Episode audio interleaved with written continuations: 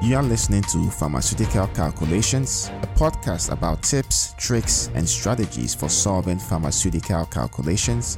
This episode was originally broadcast on our YouTube channel, youtube.com forward slash pharmaceutical calculations easy. So I received an interesting milli equivalents calculation question from one of our viewers, and it occurred to me that this is a question that most of our viewers would like to know how to solve. So I'm going to show you how to solve this question and we are starting right now.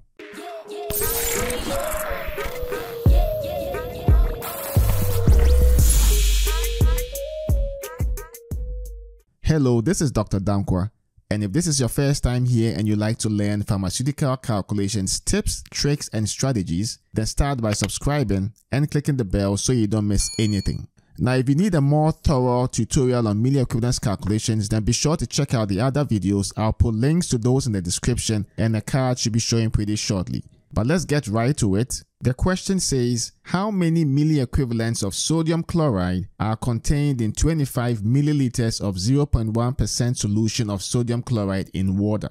So the first thing we want to do is to start off with the equation for calculating milli equivalents. And the equation states milli equivalents is equal to the weight of substance in milligrams divided by the molecular weight times valence. And so the first thing we can do is to determine what the valence is going to be. We have sodium chloride, which is NaCl. When you put that in an aqueous environment, it's going to dissociate into a sodium cation and a chloride anion. The valence is the absolute charge on either of the ions. So if you use the sodium cation, then to be the absolute of positive 1, which will be 1, or if you chose to use the chloride ion, it's going to be equal to the absolute of negative 1, which is still 1.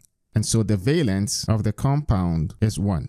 Now the next thing that we need is the molecular weight of sodium chloride and the molecular weight is actually 58.44 gram per gram mole. So now we have the valence and we have the molecular weight. The next thing that we need is the weight of the substance in milligrams. That would be the weight of sodium chloride in milligrams. Now to do that, we make use of the 0.1% and the volume of the preparation.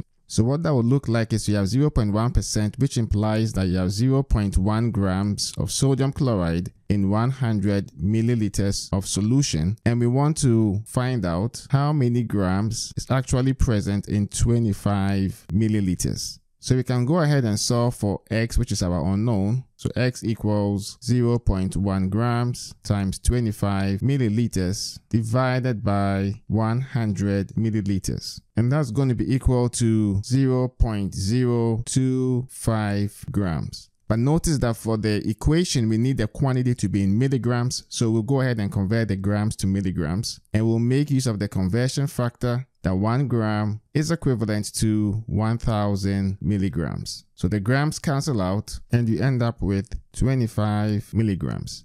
And so we can now substitute the weight of substance in milligrams, the valence and the molecular weight into the equation. And that would imply that you have milli equivalents being equal to 25 milligrams, which would be the weight of sodium chloride in the preparation, divided by the molecular weight, which is 58.44 and we multiply that by the valence, which is 1, and that should be equal to 0.428, or approximately 0.43. So if you found this video tutorial useful, be sure to check out our other videos and don't forget to like them and share them. Now if you have any questions, please leave them in the comments and I'll get to them as soon as I see them. If you'd like to learn more pharmaceutical calculations, tips, tricks, and strategies, then don't forget to subscribe and click the notification bell so you don't miss anything. Thank you so much for watching, and I'll see you in the next video.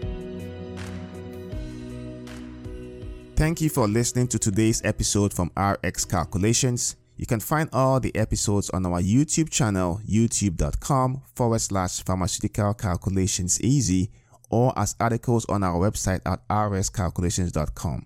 If you have any questions on any pharmaceutical calculations topic or you would like to suggest future topics, you can post them on our Pharmaceutical Calculations Forum website or YouTube channel. Links to all platforms are in the show notes. Don't forget to rate, review, and subscribe to the podcast on Apple Podcasts, Spotify, SoundCloud, or wherever you get your podcast so you don't miss out on new episodes. Thanks for listening to today's episode and enjoy life.